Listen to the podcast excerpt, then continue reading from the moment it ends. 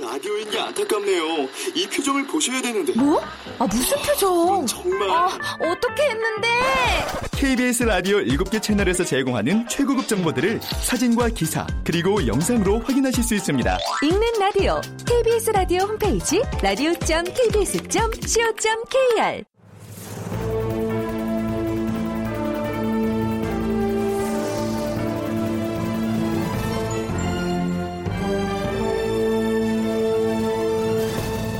다큐멘터리 역사를 찾아서.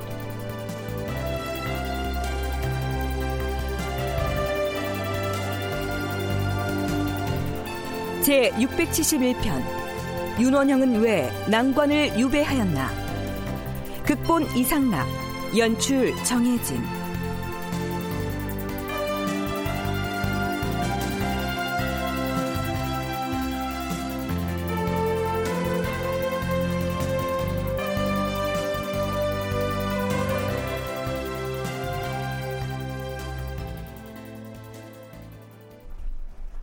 여러분 안녕하십니까?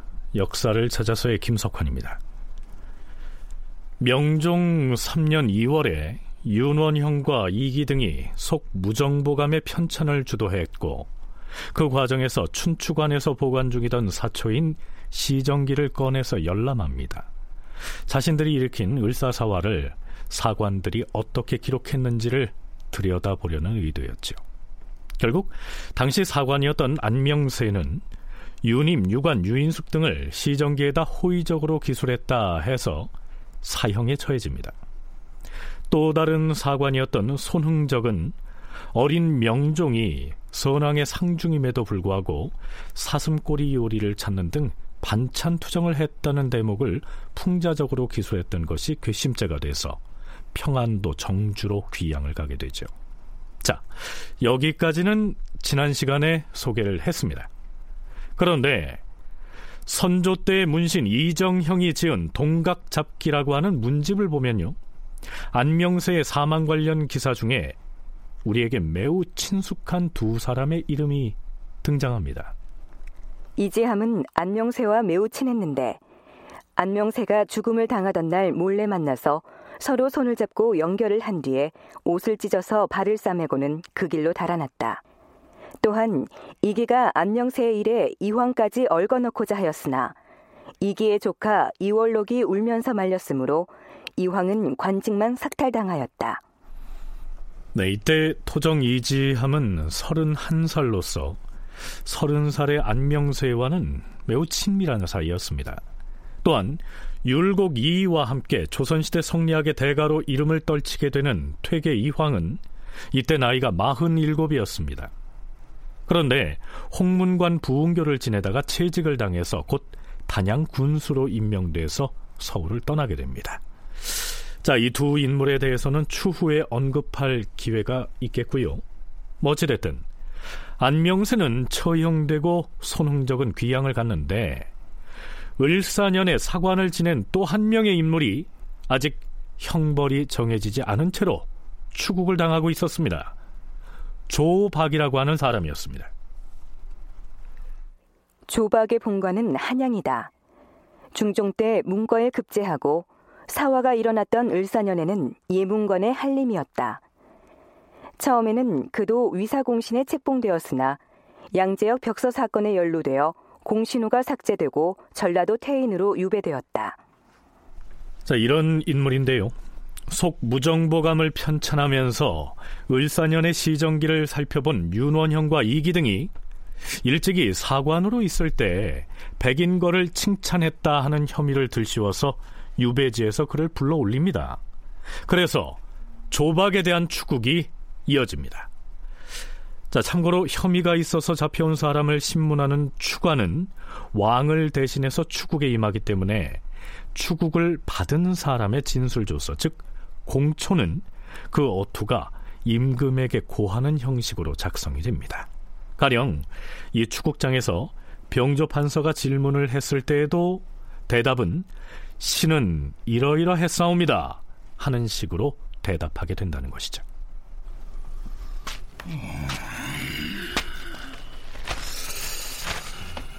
자, 이것이 바로 을사년 8월의 시정기 중에서 백인걸에 관한 기록이다. 시정기에 이 대목을 어느 사관이 썼는지 아느냐? 신이 기록한 것이 아니옵니다. 뭐라? 예문관의 관원은 지금 즉시 춘추관으로 가서 을사년 8월에 작성한 사관들의 일기를 가져오도록 하라. 예. 일기를 갖다가 대조해봐야 승복을 하겠느냐? 사실은 신이 작성한 것이 맞사옵니다. 어디서 발뺌을 하려드느냐? 백인걸이 대왕 대비 마마께서 밀지 내린 것을 잘못이라고 아뢰기 위해 아침 일찍 집을 나설 때 그의 어미와 아내가 울면서 말렸다는 따위의 글어를 시정기에 올렸으렸다. 신이 그런 이야기를 뒷날 들은 바가 있어서 적었사옵니다. 조박 내놈이 정녕 역적 백인걸을 구원할 마음이 있어서 그리 적은 것이 아니더냐? 그런 것이 아니옵니다. 신이 백인 걸을 구원할 마음이 있었다면 어찌 시정기에 그를 칭찬하는 말을 한마디도 기록하지 아니하고 그의 어미와 아내에 관한 이야기만을 적었겠사옵니까? 너에게 그 어미와 아내에 대한 사사로운 이야기를 전해준 사람이 누군지 구하라. 오래된 일이라 기억이 나지 않사옵니다. 조박 저자는 필시 백인거를 구원하라 했을 것이다. 아니, 저놈이 주석으로 달아놓은 글을 보면 유님에 대해서도 시정기의 대역 죄인이라 기술하지 않고 있으니 저놈도 그 폐역무리와 한 통속일 것이다. 바른 대로 고할 때까지 저놈에게 장을 치라. 예.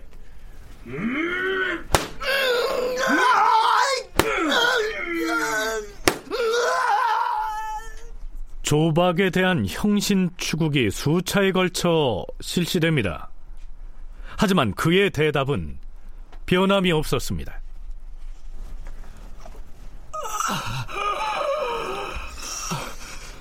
당초 유님, 유관, 유인숙 등이 찬축될 때에는 그들이 반역을 도모한 역적이라는 정상은 아직 드러나지 않았기 때문에 신도 역시 그들이 대역 죄인인지를 몰랐사옵니다.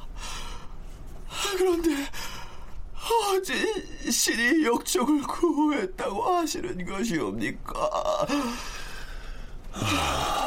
그러면 백인걸에 대해서는 어찌 그런 기록을 남겼느냐?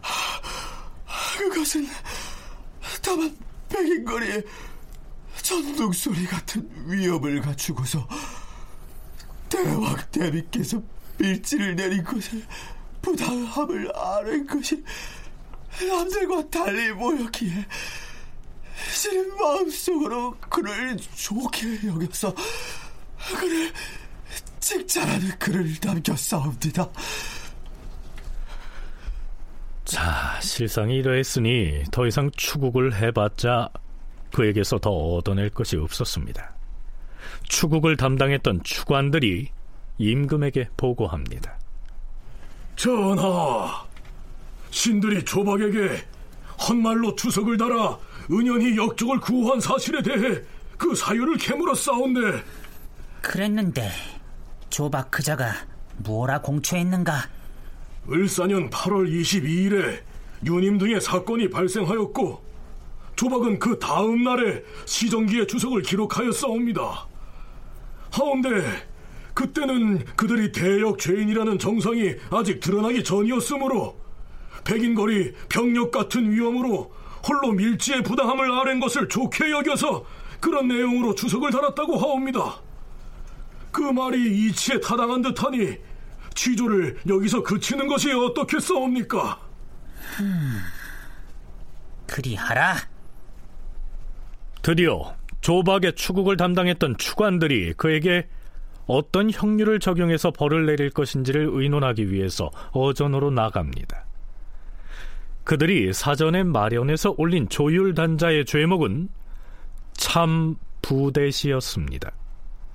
참 부대시란 때를 기다리지 않고 즉시 목을 베는 형벌을 일컫습니다. 그러면서도 이렇게 아뢰입니다. 전하, 조박이 시정기의 주석을 기록할 때에는 아직 유님 등에 대하여 반역의 정상이 드러나지 않은 때였사옵니다.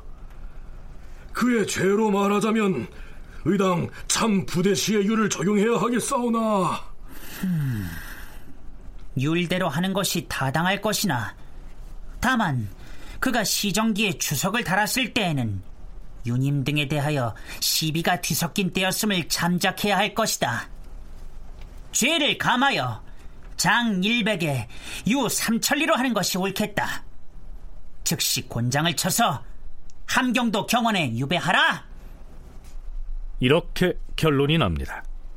조박은 목숨을 건진 것이죠. 여기서 유삼천리란 삼천리 밖으로 유배한다는 뜻인데요. 우리나라는 땅이 좁아서 한양을 중심으로 볼 때 삼천리가 되는 지역이 없었습니다. 중국의 대명률에서 따온 것인데요. 멀리 떨어진 극변 지역에 귀양 보낸다. 뭐 이렇게 이해하면 되겠습니다. 명종실록의 이 대목에는 다음과 같은 사평이 붙어 있습니다. 사신은 논한다.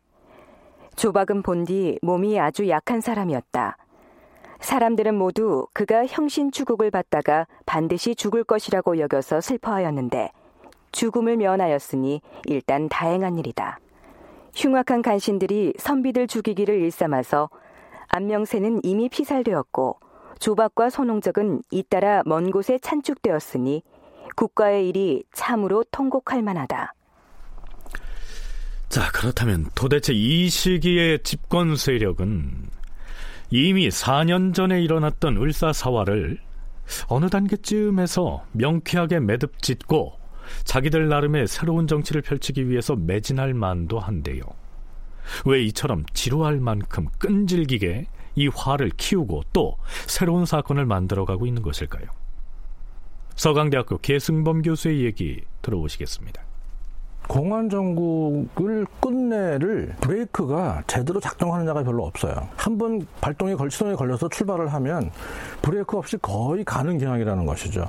근데 그 유일한 대안은 뭔가 권력을 잡은 사람들이 단순한 정적 제거 차원을 넘어서 뭔가 미래의 개혁을 얘기한다거나 국가에 나아갈 발을 얘기한다거나 뭔가 정책 차원의 그 솔루션들을 제시를 해야 공안 정국이 해체되고 비록 권력 잡는 과정에서는 피를 흘렸다 해도 사람 민심을 얻고 정통성을 확보할 수가 있는데 이 지금 소연 정권 이후 당시 명종 때 조선 역사에서 볼 때 뭐 국가 사회 발전을 위해서 뭘 어떻게 해보자 뭐 민생의 도탄에 빠져 있으니까 뭘 좀 바꿔보자 뭘 해보자 이거 해보자 저거 해보자 이런 건설적인 논의가 거의 없어요.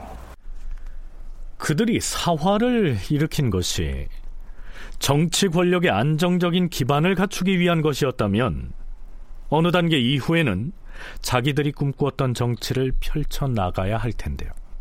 그런 건설적인 보관을 갖추기는커녕 그저 정적 제거에만 급급했기 때문에 사화가 또 다른 사화를 부르고 이러저러한 조작된 사건들이 꼬리를 무는 형국이 계속됐다. 이러한 분석입니다. 이러한 정황은 명종 3년 2월 18일의 아침 경연에서 경연 특진관 황헌이 명종에게 한 발언에 잘 나타납니다. 주상 전하, 이번에 안명세 등이 사초를 기록하는 데 있어서 옳고 그름을 변란시켜서 대역 죄인들의 실상을 혼란스럽게 만들었으니 그 죄는 다스리지 않을 수 없었을 것이옵니다.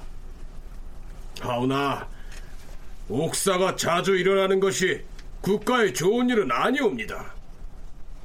인심이 진정되지 않으면 아무리 금년에는 안명세를 죄주고 내년에는 또 다른 사람을 죄준다 할지라도 그것은 국맹만 손상할 뿐이옵니다.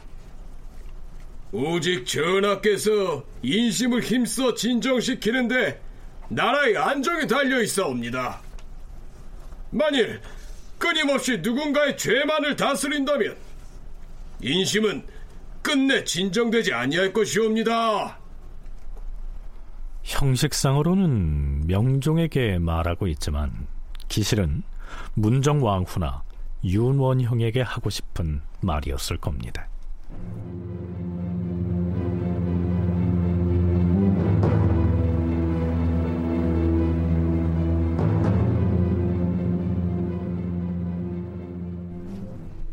이렇듯 윤원형과 이기 등 집권 실세들은 속 무정보감의 편수 작업을 하는 과정에서 시정기의 기사 내용이 자신들의 의도와는 동떨어지게 기록됐다는 사실을 확인하고 나서 해당 기록을 담당했던 사관들을 처형하거나 유배형에 처합니다.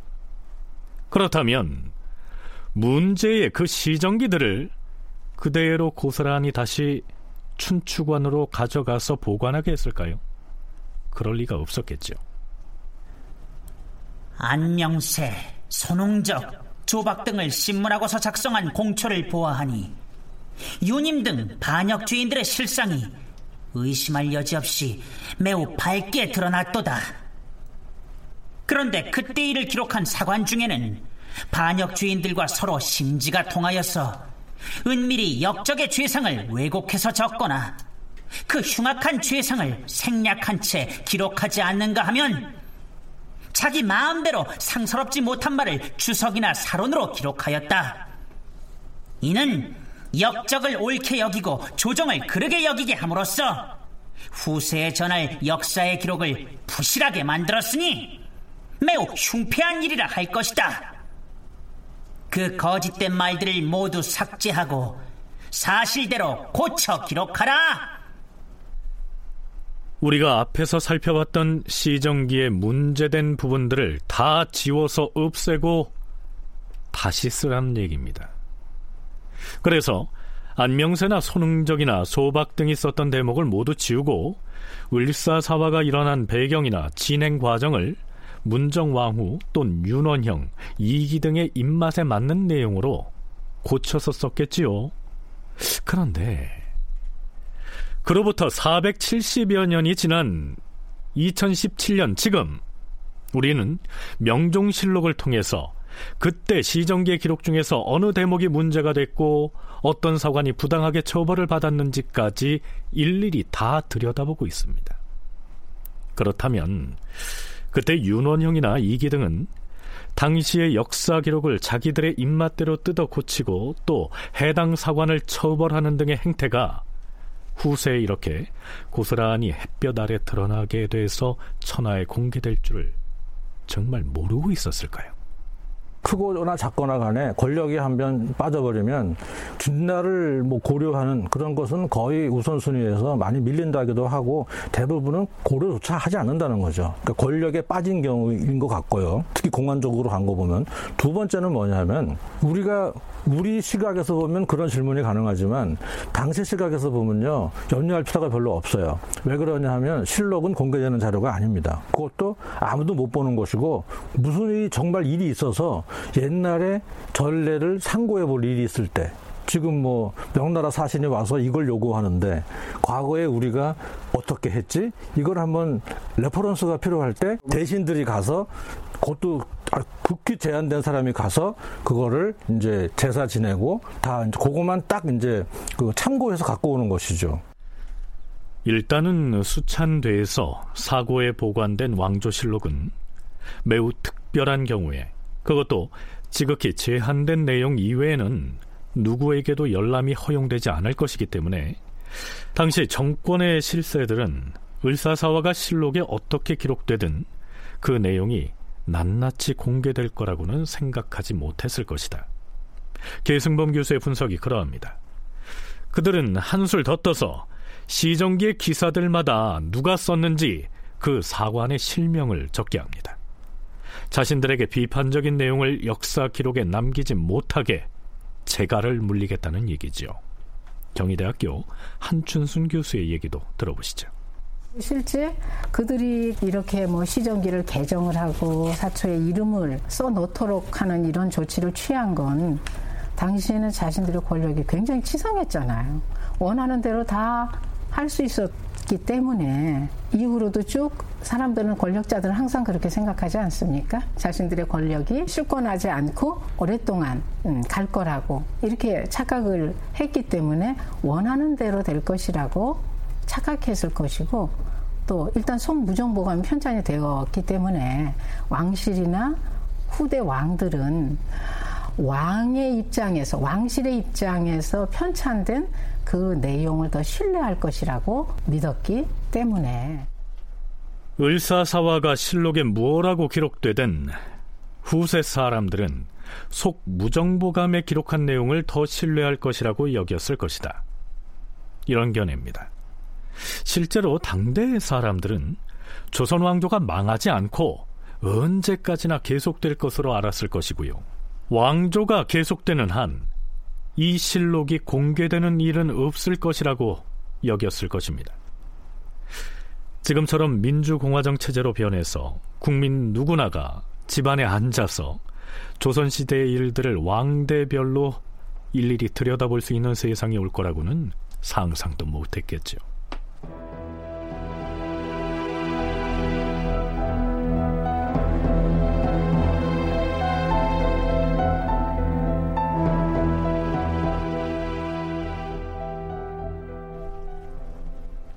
해는 바뀌어서 명종 4년 2월 3일 이제 속 무정보감이 완성됩니다. 편수 작업의 실무를 맡았던 이조의 난관 등이 이 속 무정보감의 편찬과 관련해서 얘기를 나눕니다. 들어보시죠. 아이고. 아, 이제야 드디어 문제의 무정보감 속편이 완성되었구나. 그러게 말이야. 참 말도 많았고 탈도 많았지. 아이고, 이것 때문에 춘추관에서 시정기를 반출하는 유례 없는 사건이 벌어졌으니 이제 시정기나 사초를 무단으로 들여다보는 일이 관리로 굳어질까 걱정이네.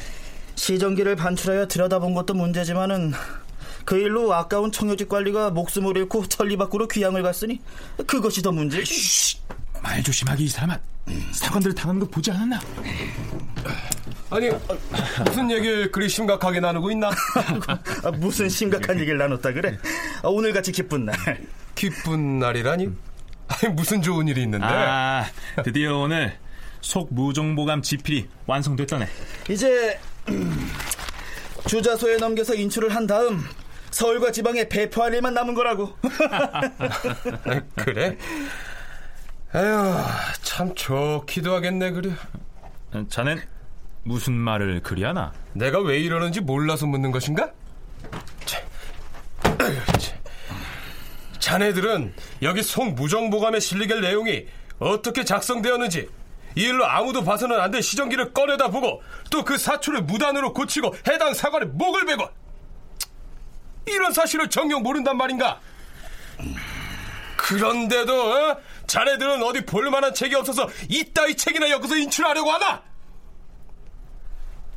네, 지금 속 무정보감을 완성해서 인쇄 작업에 들어가려는 그 순간 어디 볼만한 책이 없어서 이런 책을 인출하려고 하느냐. 이렇게 못마땅한 반응을 보인 이 사람 이 사람은 이조정랑 유감이었습니다. 그런데요 이 얘기가 어느 사이에 대간으로 흘러들어가게 됩니다. 결국 사헌부와 사관원 등 양사가 합동으로 편전으로 나갑니다 전하, 국가에서 무정보감의 속편을 찬집하여 서울과 지방에 널리 반포한 것은 모든 백성들에게 반역 죄인들의 정상을 낱낱이 알리기 위한 것이옵니다. 그런데 이조 난관 등이 이 책을 인출하려 하자 이조 정랑 유감은 유독 달갑지 않은 표정을 지으면서 어디 볼만한 책이 없어서 하필 이런 책을 인출하는가 라고 하였사옵니다. 그는 무정보감이 볼만한 책이 못 된다고 여겨서 멋대로 이 일을 제기함으로써 인심을 동요시켰으니 그 자를 먼 곳으로 찬축하시옵소서. 그뿐이 아니옵니다. 평조 정당 이월록은 일전에 반역의 무리에게 죄를 줄 때에 참못 불평하는 기색이 있었사오며 또한 그의 숙부 이기를 공공연히 지목하면서 멸족의 화가 있어야 한다 이렇게 말했사옵니다. 그의 마음이 매우 음험하니 그 역시 멀리 찬축하시옵소서. 네. 여기에서 도마에 오른 이 두 사람은 각각 다른 사유로 대간의 탄핵을 받고 있는 겁니다. 유감은 속 무정보감을 인쇄해서 배포하는 일에 대해서 떨떠름한 태도를 보였다는 것이고요. 이월록은 사사로운 자리에서 자신의 숙부인 이기의 흉을 봤다. 뭐 이런 내용인데요. 그들이 대간의 탄핵을 받게 된 사연이야 일단 논외로 하고요. 그들 중에 한 사람은 이조 정랑이고 또 한 사람은 병조 정랑이라고 하는 사실에 주목할 필요가 있습니다. 우리는 프로그램을 진행해 오면서 사헌부와 사관원 등 대간이 어떤 기능을 했는지, 그들이 어떻게 언론을 주도해서 국왕과 대신들을 견제하는지 등에 대해서는 꾸준히 살펴봤습니다. 낭관들의 권한이나 그 기능에 대해서는 따로 살필 기회가 없었는데요. 그렇다면 이 낭관이 무엇인지 계승범 교수의 설명 먼저 들어보시죠.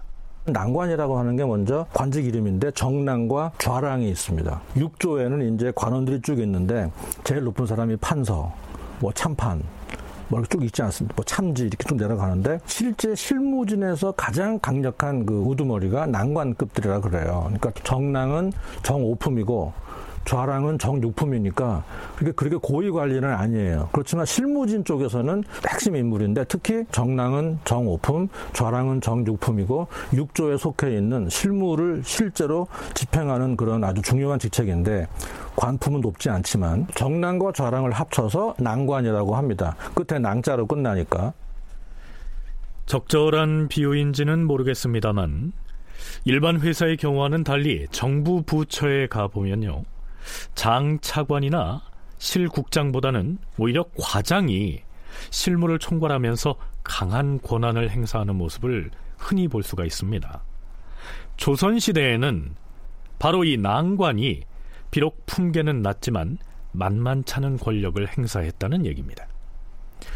자, 시간을 훌쩍 건너뛰어서 명종 20년 8월의 실록 기사를 살펴보면요. 의정부의 사인과 육조의 난관들이 다음과 같은 내용의 상언을 합니다. 참고로 의정부의 사인은 역시 육조의 난관과 같습니다. 주상 전하, 여러 사람이 모두 알고 있는 것을 임금만 모르고 있다면 이것이야말로 심각한 근심거리라 할 것이옵니다. 하지만 여러 사람이 모두 알고 있어도 감히 말씀드리지 못한다면 임금은 혼자서 알 수 없는 것이니 그것은 사세가 어쩔 수 없는 것이옵니다. 만약 여러 사람이 모두 알고 있고 또한 임금께 말씀을 드리는데도 임금이 듣고서도 모른 채 하거나 알면서도 흔쾌히 결단을 내리지 않는다면 그 화를 장차 어찌하겠사옵니까?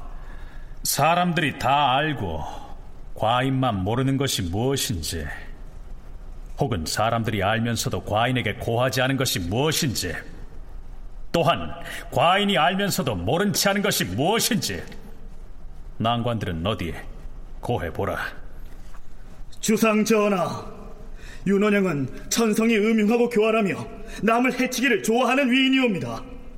거기다 재물을 탐하고 흉포한 짓을 무시로 하였으며 대권을 제멋대로 행사하고 세력을 확장하여 멋대로 권력을 전행하여 싸웁니다 분수를 어기고 예절을 무너뜨렸으며 나라를 해치고 백성에게 독을 끼친 것은 정고에 없었던 일이옵니다. 윤원영 그자 때문에 온 나라 사람이 마음을 썩이면서 입을 다물고 감히 서로 말을 하지 못하였으니 깊숙이 구중궁궐에 계시는 전하께서 어떻게 이 사실들을 모두 아실 수 있었겠사옵니까? 윤원형의 권력 농단을 질타하고 더불어 그의 전횡을 나몰라라 해온 명종에게도 일침을 가하고 있는 이 젊은 관리들이 바로 낭관들입니다. 물론 뒷날 윤원형이 몰락하는 시기에 있었던 일입니다.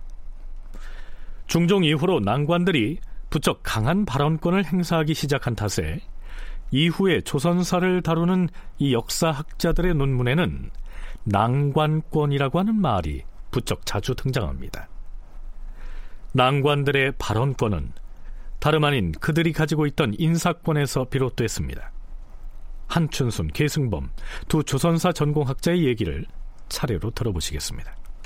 완전히 자신들의 인사권을 독립적으로 가지게 되는 건 그 성종대에는 그 싹이 트고 연산군대에는 전국이 파탄으로 이르는 상황이 계속 진행이 됐기 때문에 뭐 거기 이제 살인들을 어떻게 언급할 수 있는 그런 처지가 아니고요. 이제 중종대에 와서 17년에 2조의 난관권이 이제 확립이 됩니다. 확립이 되면서 독립된 인사 영역을 확보하게 되죠. 그래서 그 훈척 재상이 의정부 6조를 장악하고 있었던 그 명정대에도 영의정 2기가 말을 하는데 정승의 말을 듣지 않는다고 의정부 사인을 비난하는 그 기록이 남아 있거든요. 이건 대단한 거죠. 이볼 때에 난관들이 독립된 영역을 확보하고 있음을 알 수가 있어요.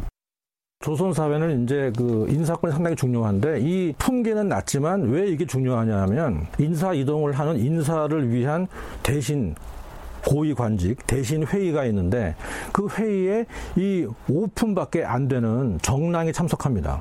파격적이죠. 당상관들만 참석하는 데인데 참석해 하면 이제 회의에 참석해 있어요. 그리고 이제 쭉 얘기를 하다가 이제 그러면 뭐 요번에 누구 뭐 가령 뭐, 뭐 사원부 대사원에는 뭐 누구를 하고 뭐 이렇게 쭉 할 거 아닙니까?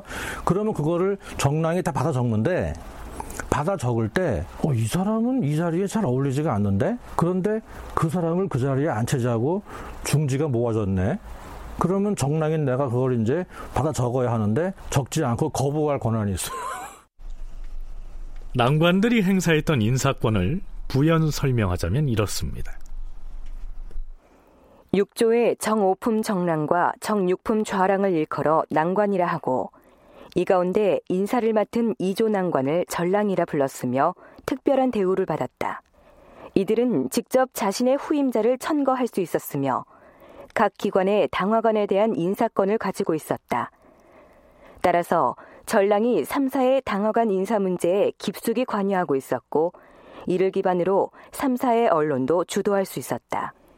난관권은 대신들의 인사권 장악을 견제하기 위한 조치로서 법전에 규정된 것은 아니지만 조선 중기에 관례화되기 시작했고 자, 그렇다면 을사사화 이후 대신들은 물론이고 대간마저 휘하에 둠으로써 조정의 권력을 거머쥐게 된 윤원형과 이기 등에게 아직까지 눈에 거슬리는 세력이 있다면 그들은 누구일까요? 난관. 그 중에서도 막강한 인사권을 행사할 수 있는 이조와 병조의 난관들이 눈에 가시였을 겁니다.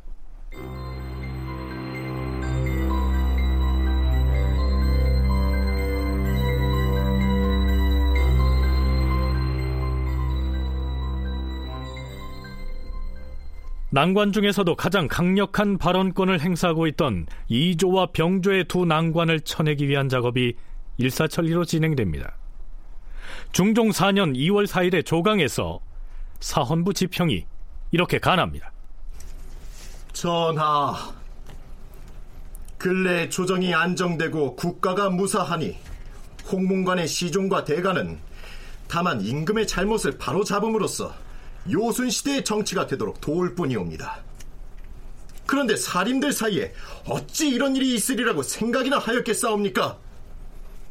조정에선 진실로 유감과 이월록 등 두 난관에 대하여 용서 없이 엄하게 죄를 다스려야 하옵니다. 또한 이는 필시 기강이 해이해진 데서 나온 소치일 것이니 지금부터 기강을 특별히 바로 잡아서 인심이 안정되고 사악한 여론이 그치게 하시옵소서. 유감을 함경도 경흥에 이월록을 평안도 강계에 유배하라. 결국 속 무정보감의 편찬에 불만을 표했다는 등의 사소한 언행을 빌미 삼아서 가장 핵심적인 이조와 병조의 정랑을 쫓아낸 겁니다. 속무정도감을 필두로 해서 솔직히 반대 의견이 많았겠죠. 실록에는 조금밖에 안 나와 있지만. 아, 지금 때가 어느 때인데 무정보감을 속편을 내. 그 의도가 뻔한 거 아니야? 이런 말들이 장사미사 사이에서 아마 많이 있었을 거예요. 그런데 지금 이거 뽑을 때 괜히 그냥 뒤집어 뒤집어 씌우는 거 솔직히 표정이 이상하다. 이거 솔직히 뒤집어 씌우는 거 아닙니까? 그런데 왜 이조 정랑, 병조 정랑이냐? 인사권을 좀 더 우리 말을 더 잘 듣는 놈을 이조 정랑으로 앉히고 우리 말을 좀 더 잘 듣는 놈을 병조 정랑으로 앉혀야겠다. 그렇게 읽을 수밖에 없어요, 이거는요. 윤원형 등이 이조 정랑과 병조 정랑 자리에다가 말 잘 듣는 자기 사람을 앉힘으로써 인사권을 마음대로 휘두르려고 했다. 이러한 분석인데요. 윤원형의 이러한 의도를 밝히는 내용이 명종 4년 2월 27일치의 실록 기사에 나타납니다. 이날은 대간의 양대 장관인 대사헌과 대사관이 나섭니다. 전하, 대사헌 송세형이 옵니다. 자고로 대간이 죄인의 취죄를 논함에 있어서는 엄명하고 소상하게 해야 마땅하옵니다. 유감과 이월록은 흉패한 말을 드러내었으므로 대간으로서는 당연히 그들이 한 말을 가지고 죄를 논해야 하는 것이옵니다. 그런데 아마도 그의 뜻은 이러했을 것이다 하는 식으로 애매하게 말했으니 이는 매우 잘못된 것이옵니다. 사헌부와 사관원의 모든 대관들을 파직시켜서 직무를 제대로 수행치 못한 죄를 징계하시옵소서. 대사관 경혼도 아래옵니다. 죄인의 취재를 논함에 있어서는 분명하고 엄정하게 해야 하는데 지난번에 죄인 유감과 이원록을 논계할 때에는 전학께 올리는 개사가 예사롭고 매우 미지근해서 듣는 사람으로 하여금 의혹을 갖게 했으니 대간의 잘못이 매우 크옵니다. 대간을 모두 파직시키지 않을 수 없사옵니다. 죄인을 논계할 때 그가 말한 것을 듣고서 논했다면 지적할 만한 말이 반드시 있었을 터인데 다만 병조 정랑 이월록이 달갑지 않은 얼굴빛을 하였다라고 하거나 이조 정랑 유감은 무정 모감을 볼만한 것이 못 된다라고 하였는데 아마도 그의 뜻은 이러하였을 것이다 라는 식으로 죄목을 정했사옵니다. 이처럼 말이 분명하지 못하면 보고 듣는 자로 하여금 의심하게 만드는 것은 물론 뒷날에 폐단이 없지 않을 것이옵니다. 자, 이들은 대간의 우두머리입니다. 사헌부의 수장인 대사헌, 사관원의 수장인 대사관이 앞장서서 이조 난관 유감과 병조 난관 이월록을 탄핵할 때 그 죄목을 애매하고 미지근하게 고했다고 하면서 대간 모두를 파직시켜버리자고 청하고 있는 겁니다. 명종은 이렇게 무마하죠. 아랜 뜻은 모두 지당하다.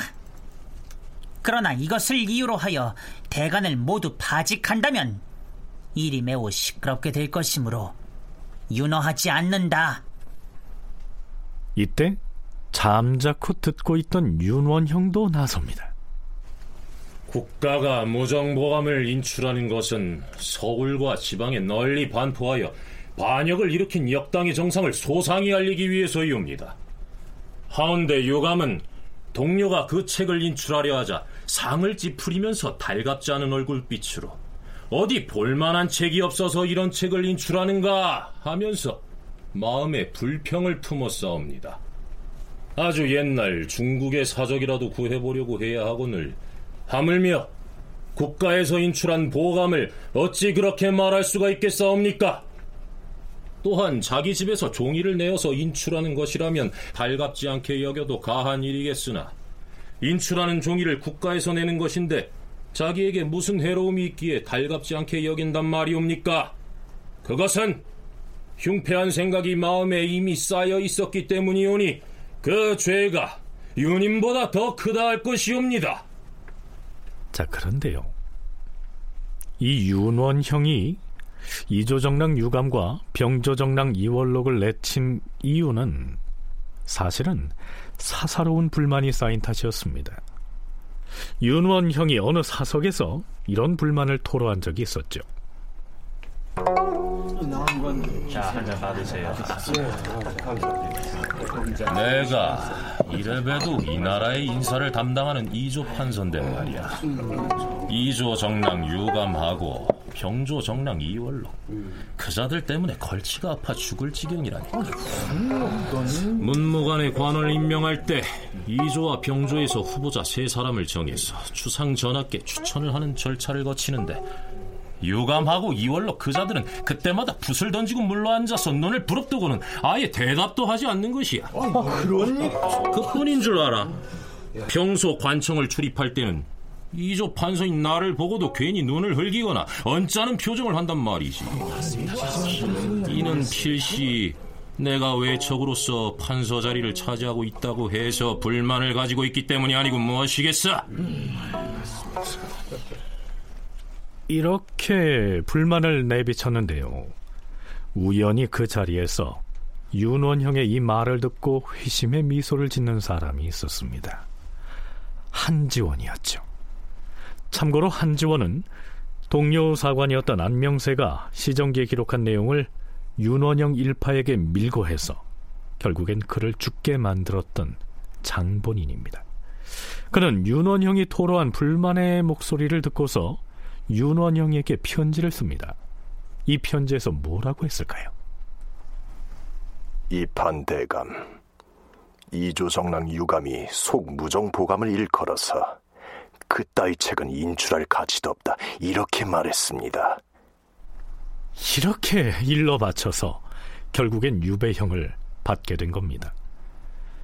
병조정랑 이월록의 경우도 안현이라고 하는 사람이 이월록이 자기 숙부인 이기에 대해서 험담을 했다 하는 식으로 윤원형에게 고자질을 해서 결국엔 외방으로 내쳐지게 만들었죠. 이조 판서인 윤원형이 이제 인사권을 담당하지 않습니까? 인사권을 담당하니까 자신의 인사에 불만을 품은 난관들을 탄핵해서 유배시킵니다. 이조 판서인 윤원영의 그 위상은 특이한 특수한 경우였어요. 이때 문정왕과 수렴청정을 하는 전국에서는 정승들이 인사권을 갖습니다. 판서를 그 제수하고 이런 권한을 자신들이 다 삼정승이 행사하겠다라는 것을 공공연하게 드러내요. 그런데 이조 판서도 그래서 그 정승들의 말을 무시할 수가 없었는데 윤원영이란가 이조 판서가 됐다는 건 특수한 의미를 갖는 거잖아요. 문정왕후가 그 배경이 되기 때문에 이조 판서의 인사권은 막강하지요. 더군다나 누나인 문정왕후가 수렴청정을 하고 있던 이 상황에서 명종의 삼촌인 윤원형이 그 자리에 있었다면 매우 특별한 권력을 가진 아주 특별한 이조 판서라고 할 만하죠. 하지만 그처럼 막강한 힘을 가진 윤원영도 기껏 정오품이나 정육품의 하급 관직인 정랑 두 사람을 쳐내기 위해서는 이처럼 가진 술수를 다 동원해야 했습니다. 역설적으로 이 시기의 난관권이 매우 강했다 하는 것을 짐작할 만하죠.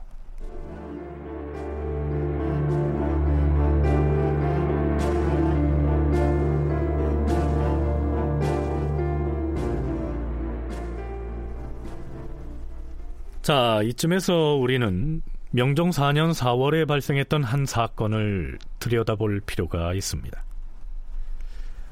청취자 여러분 중에는 을사사화가 일어난 지 이미 4년이 지났고 5년째 접어들었는데 뭐 이 사건 역시 윤원영이나 이기 등이 또 무슨 반역이니 모반이니 하는 구실로 얽어매서 애꿎은 사람들을 희생시키는 것 아니겠느냐 지레 이렇게 반문하실지도 모르겠습니다. 글쎄요. 자, 일단 사건의 발단부터 짚어보기로 하겠습니다. 명종 4년 4월 18일 의정부 의 사인 정육일과 홍문관 교리 원호변이 다급히 승정원에 나타납니다.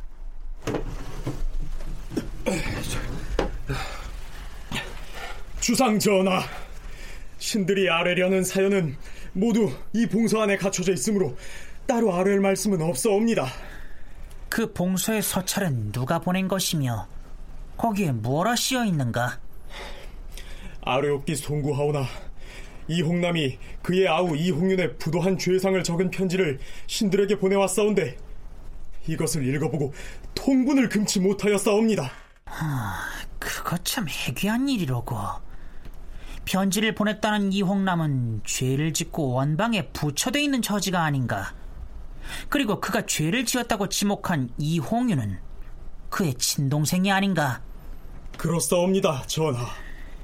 귀양살이하고 있는 형이 동생의 잘못을 고변하는 서찰을 보내왔다. 헌데 이 서찰을 왜 그대들에게 보낸 것인가?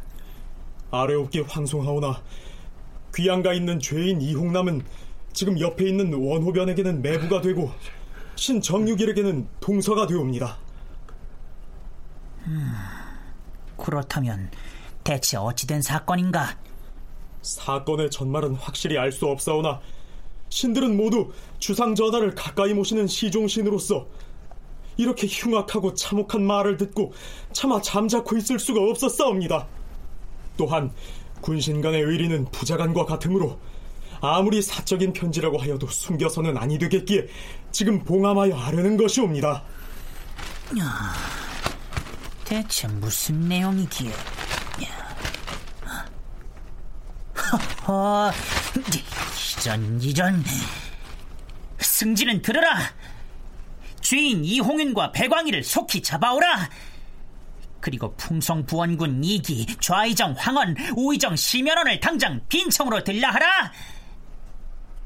명종은 그가 지목해서 명초한 대신들이 도착하자마자 빈청에다 문제의 그 봉함 서찰을 내리면서 이렇게 말합니다.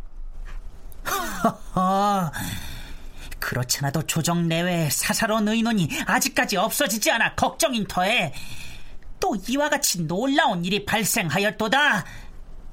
그러자 봉서를 보내 읽어본 이기 등이 이렇게 고합니다. 전하, 이제는 간악한 자들이 저절로 사라져야 마땅할진데 국가가 반영 무리들의 죄를 너무나 너그럽게 다스렸기로 이와 같이 흉악스러운 무리들이 오래도록 끊이지 않으니 실로 한심하옵니다. 지금 신들이 이홍남의 편지를 보아하니 지극히 통분스럽사옵니다. 이홍윤과 배광희를 잡아오면 자연 그 죄가 드러날 것이오나 이홍남이 정육일 등에게 편지를 보낸 것은 그들로 하여금 그 편지를 알아서 처리하게 하려는 의도가 아니라 반드시 주상전하께 고변하라는 뜻일 것이옵니다. 저들이 변명 없이 사실대로 공초한다면 모르거니와 혹 승복하지 않는다면 귀양가 있는 이홍남도 역시 잡아오게 하시옵소서. 음, 그리하라. 도대체 그 형제 사이에 무슨 일이 있었기에 그것도 귀양살이 하고 있던 형이 친동생의 죄를 고발하는 서찰을 봉해서 보냈고 그것이 단순히 이 형제 간에 발생한 집안일이었다면 국왕과 측근 대신들은 또 왜 이렇게 흥분을 하고 있는 것일까요? 형제 간 개인 간의 불화 때문에 일어났다고 보는데 이 홍남은 자기가 지금 이 약빙의 아들 큰아들로 양재역 벽서에 오게 연루가 돼서 영월에 유배가 된 상태였어요. 그런데 석방될 기약이 없는 거예요. 그러니까 이 홍남이 자기 동생인 유배에 가지 않고 부모와 살고 있는 이 홍윤이 자신이 부모로부터 많은 재산을 받았다고 의심해서 자신을 미워해서 형이 저를 이렇게 무고한 것이다 라고 공초를 합니다. 그러니까 동생의 입장에서는 형이 나한테 이런 무고를 한 것은 전적으로 개인적인 문제가 있었기 때문에 그 개인적으로 불화했기 때문에 이런 일이 있었다라고 그 공초를 했는데. 양재역 벽서 사건에 연루가 돼서 영월에 귀양가 있던 형 이홍남의 처지에서 생각을 해보자면 평소에 재산 문제 등으로 동생에게 불만이 많은 데다가 아무리 봐도 석방될 기약이 없자 이 동생을 보다 큰 사건으로 얽어매서 스스로 유배 상태에서 벗어나고자 했을 것이다. 한춘순 교수의 분석이 이러합니다. 물론 곧 충주 본가로부터 잡혀온 이 동생 이홍윤은 펄쩍 뛰면서 자신은 아무 죄가 없는데 형으로부터 무고를 당했다 이렇게 항변하죠. 지금 이게 공안정국인데 그것도 역모로 고변한다는 건 이제 끝장내자는 거거든요. 그러니까 이제 당연히 공안정국이니까 어떻게 형의 동생을 고발해 하고 이렇게 각하시킬 수도 있는데 또 공안정국이니까 이제 그래 이영윤 잡아와 이렇게 한 것이죠. 충주에 있던 이영이 잡혀옵니다. 본래 충주 사람이었고요. 그러니까 권력을 잃고 이제 거기 있다가 잡혀왔어요. 공초를 받지 않습니까? 공초 받는데 이제 처음에는 이제 얘기하는 게 주로 자기 형, 형이 자기에게 어떤 개인적인 불만을 품고 있는가. 이걸 얘기하죠. 아마 근데 그런 불만을 얘기하는 거, 아주 구체적으로 얘기하는 거 보면 그 아마 형제 간의 갈등이 굉장히 심했던 것 같아요. 네, 계승범 교수의 말 맞다나 이 두 형제 간의 불화로부터 시작된 듯 보이는 이 사건은 소위 공안 정국을 조성하고 있던 당시의 당국자들에 의해서 결국엔 영모 사건으로까지 이어집니다. 자, 그럼 어디 이홍남이 유배지에서 보낸 봉함 서찰엔 어떤 내용이 적혀 있었는지 한번 살펴보시죠. 전하, 신의 아우 이용유는 성품이 본시 강포하고 제멋대로여서 부모가 돌아가기 전부터 이미 난폭한 행위를 할 염려가 있었사옵니다. 지금 아버지는 돌아가시고 거기 겹쳐서 또 어머니의 상까지 당한 마당에 아들인 이 몸은 유배 중에 있기 때문에 함께 살 수가 없는 형편이옵니다. 그러니 동생에게는 더욱 거리낄 것이 없게 되었지요. 사사로운 개인사라도 남에게 감히 말할 수가 없는 것인데 더구나 형제란 천륜으로 맺어진 지체인 바 설령 집안에서는 서로 다투는 일이 있더라도 이것을 밖에 알려서는 아니 될 것이옵니다. 그러나 그 허물이 국가에 관계되는 일이라면 마땅히 국법으로 다스려야 할 것이옵니다. 전하, 이미 신의 집안은 망했사옵니다. 하운데 여기에서 또 무거운 죄를 짓는다면 그나마 집에 남아있는 처자식들도 모두 노비가 되고 말 것이니 이 어찌 소소한 일이겠사옵니까? 더구나 군신 간의 대의는 영원히 변치 않은 떳떳한 이치이온데 어찌 사사로운 인연을 앞세워서 공의를 저버릴 수 있겠사옵니까? 이홍남의 서찰을 들어보셨습니다. 이 서찰을 보면 자신이 고변한 동생의 잘못이 사사로운 일이 아니고 국가에 관계되는 중대사라고 하고 있습니다. 그렇다면 그가 고변하고자 하는 국가의 중대사라고 하는 것은 어떤 것일까요? 그의 서찰 내용에는 술사, 즉 점쟁이가 등장하죠. 전하, 경상도 함창에 사는 배광이라는 자는 본시 술사이온데 지금도 제 동생 이용윤과 왕래하며 상종하고 있어옵니다. 그자가 온 조정 고위 관리들의 점을 쳐서 그 기룡을 모두 말하였다 하옵니다. 또한 배광이는 사람들이 많이 모인 가운데서 제 동생과 공공에는 이런 말을 주고받았다 하옵니다. 지금의 주상은 사람 죽이기를 좋아하니 틀림없이 앞으로 예전의 세조를 본받을 것이야. 그러자 제 동생 이용유는 또 이렇게 대꾸했다고 하옵니다. 폐위된 폭군 연산의 살인 행각이 갑자년과 을충년의 절정에 달하더니 마침내 병인년의 화가 일어나서 쫓겨나지 않았던가? 지금의 추상 역시 사람을 그리 많이 죽였으니 어찌 오래 갈 수 있겠는가? 이런 불온한 말을 입에 올렸던 것이옵니다. 그 밖에 제 동생 홍윤이 했다는 원망하고 비방하는 말들을 들자면 이루다 기록할 수가 없사옵니다. 이러한 말이 온 고을에 퍼진 지 이미 오래인데도 신은 먼 곳에서 귀양살이하고 있는 까닭에 일찍이 듣지 못하였고 친척 중에 식견이 있는 자들이 신에게 전해주어서 겨우 알게 되었던 것이옵니다.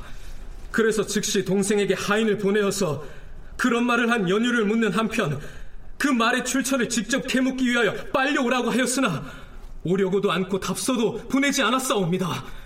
두 번, 세 번 하인을 보냈지만 여전히 막무가내였으므로 지금의 주상, 즉 명종은 사람 죽이기를 좋아하니까 틀림없이 앞으로 세조를 본받아 그 끝이 좋지 않을 것이다. 이런 얘기를 동생이 하는 걸 듣고 타이르기 위해서 서찰을 보냈지만 연락이 안 돼서 하는 수 없이 이렇게 제가 봉암 서찰을 보내게 된 것이다. 이런 얘기입니다. 자, 사사로운 형제간의 얘기는 아니지요. 그리고 또 무슨 큰 변란이 일어날 것 같지 않습니까? 다큐멘터리 역사를 찾아서 다음 주 이 시간에 계속하겠습니다.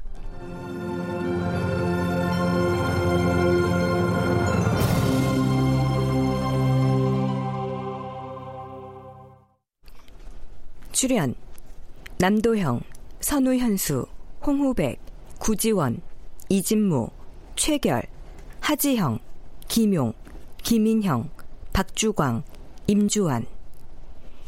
해설 김석환, 낭독 김성화. 음악 박복규, 효과 신연파 장찬희, 기술 이진세 윤기범